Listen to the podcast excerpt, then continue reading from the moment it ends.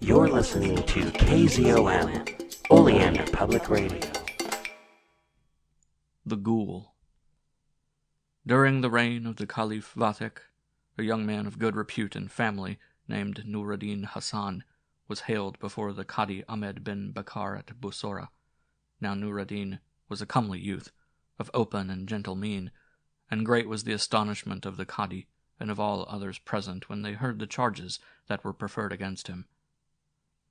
He was accused of having slain seven people, one by one, on seven successive nights, and of having left the corpses in a cemetery near Bussorah, where they were found lying with their bodies and members devoured in a fearsome manner, as if by jackals.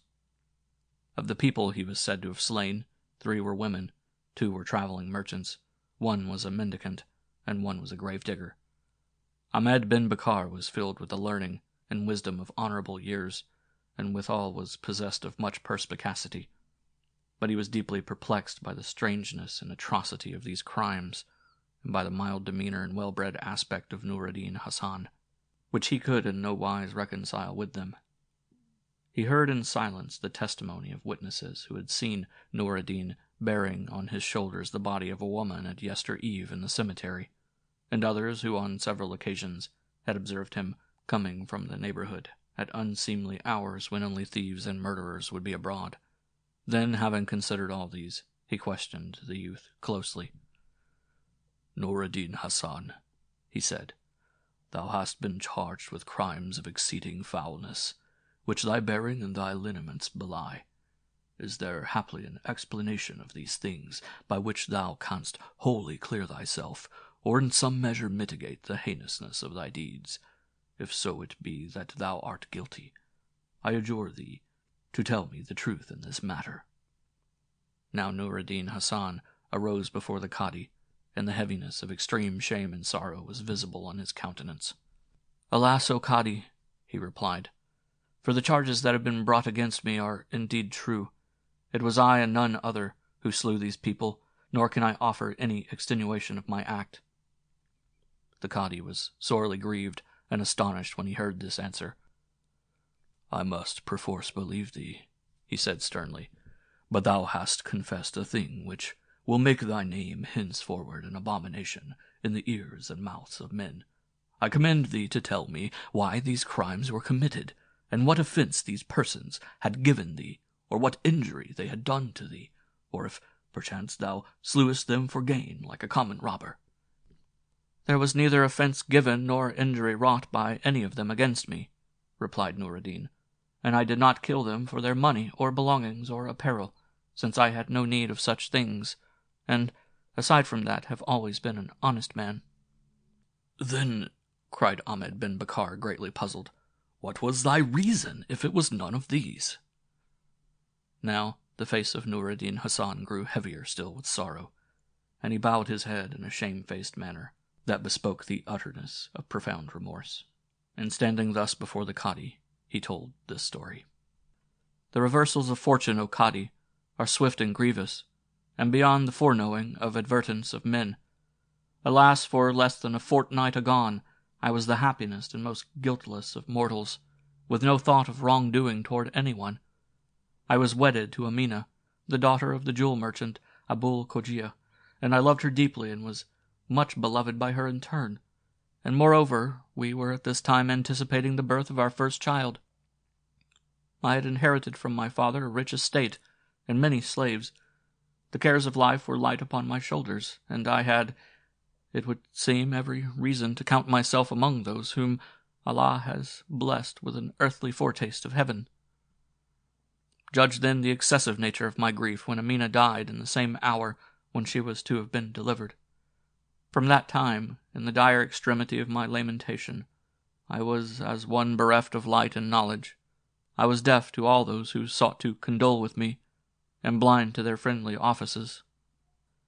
After the burial of Amina, my sorrow became a veritable madness, and I wandered by night to her grave in the cemetery near Bussorah, and flung myself prostrate before the newly lettered tombstone on the earth that had been digged that very day.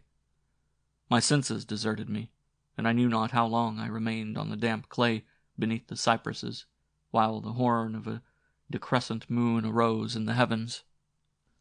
Then, in my stupor of abandonment, I heard a terrible voice that bade me rise from the ground on which I was lying, and lifting my head a little, I saw a hideous demon of gigantic frame and stature, with eyes of scarlet fire beneath brows that were coarse as tangled rootlets, and fangs that overhung a cavernous mouth, an earth black, longer and sharper than those of the hyena. And the demon said to me, I am a ghoul, and it is my office to devour the bodies of the dead. I've now come to claim the corpse that was interred today beneath the soil on which thou art lying in a fashion so unmannerly. Begone, for I have fasted since yesternight, and I am much anhungered. Now, at the sight of this demon, and the sound of his dreadful voice, and the still more dreadful meaning of his words, I was like to have swooned with terror on the cold clay. But I recovered myself in a manner, and besought him, saying, Spare this grave, I implore thee, for she who lies buried therein it, dearer to me than any living mortal, and I would not that her fair body should be the provender of an unclean demon such as thou. At this the ghoul was angered, and I thought that he would have done me some bodily violence, but again I besought him, swearing by Allah and Mohammed with many solemn oaths that I would grant him anything procurable, and would do for him any favor that lay in the power of man if he would leave undespoiled the new made grave of Amina. And the ghoul was somewhat mollified, and he said, If thou wilt indeed perform for me a certain service, I shall do as thou askest. And I replied, there is no service, whatsoever its nature, that I will not do for thee in this connection, and I pray thee to name thy desire. Then the ghoul said, It is this, that thou shalt bring to me each night, for eight successive nights, the body of one whom thou hast slain with thine own hand. Do this, and I shall neither devour nor dig the body that lies interred hereunder. Now was I seized by utter horror and despair, since I had bound myself in all honor to grant the ghoul his hideous requirement. And I begged him to change the terms of the stipulation, saying to him, Is it needful to thee, O eater of corpses, that the bodies should be those of people whom I myself have slain? And the ghoul said, Yea, for all others would be the natural provender of myself or of my kin, in any event. I adjure thee by the promise thou hast given to meet me here tomorrow night, when darkness has wholly fallen, or as soon thereafter as thou art able, bring the first of the eight bodies. So saying, he strode off among the cypresses, and began to dig in another newly made grave at a little distance from that of Amina. I left the graveyard in even direr anguish than when I had come, thinking of that which I must do in fulfillment of my sworn promise to preserve the body of Amina from the demon. I know not how I survived the ensuing day, torn as I was between sorrow for the dead and my horror of the coming night, with its repugnant duty. When darkness had descended, I went forth by stealth to a lonely road near the cemetery, and waited there amid the low grown branches of the trees. I slew the first passer with a sword, and carried his body to the spot appointed by the ghoul and each night thereafter for six more nights I returned to the same vicinity and repeated this deed, slaying always the very first who came, whether man or woman, or merchant or beggar or gravedigger. And the ghoul awaited me on each occasion, and would begin to devour his provender in my presence, with small thanks and scant ceremony. Seven persons did I slay in all, till only one was wanting to complete the agreed number, and the person whom I slew yesternight was a woman, even as the witnesses have testified. All this I did with utmost repugnance and regret, and sustained only by the remembrance of my plighted word, and the fate which would befall the corpse of Amina if I should break the bond. This, O Cadi, is all my story. Alas! for those lamentable crimes have availed me not, and I have failed in wholly keeping my bargain with the demon, who will doubtless this night consume the body of Amina and lean of the one corpse that is still lacking. I resign myself to thy judgment, O Ahmed bin Bakar, and I beseech thee for no other mercy than that of death, wherewith to terminate my double grief and my twofold remorse. When Nur Hasan had ended his narrative, the amazement of all who had heard him was verily multiplied, since no man could remember hearing a stranger tale.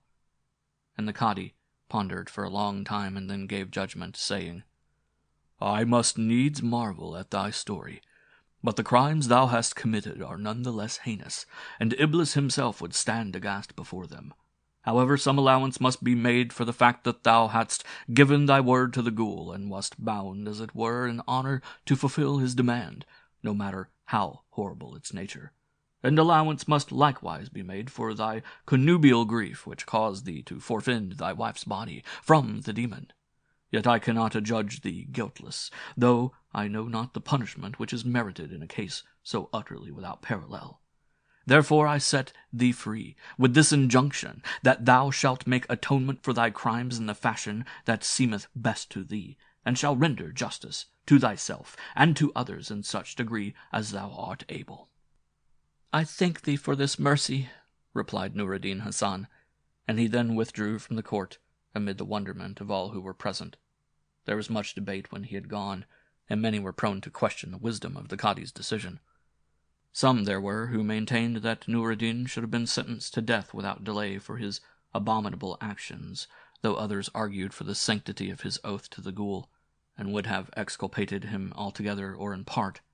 And tales were told, and instances were cited regarding the habits of ghouls, and the strange plight of men who had surprised such demons in their nocturnal delvings.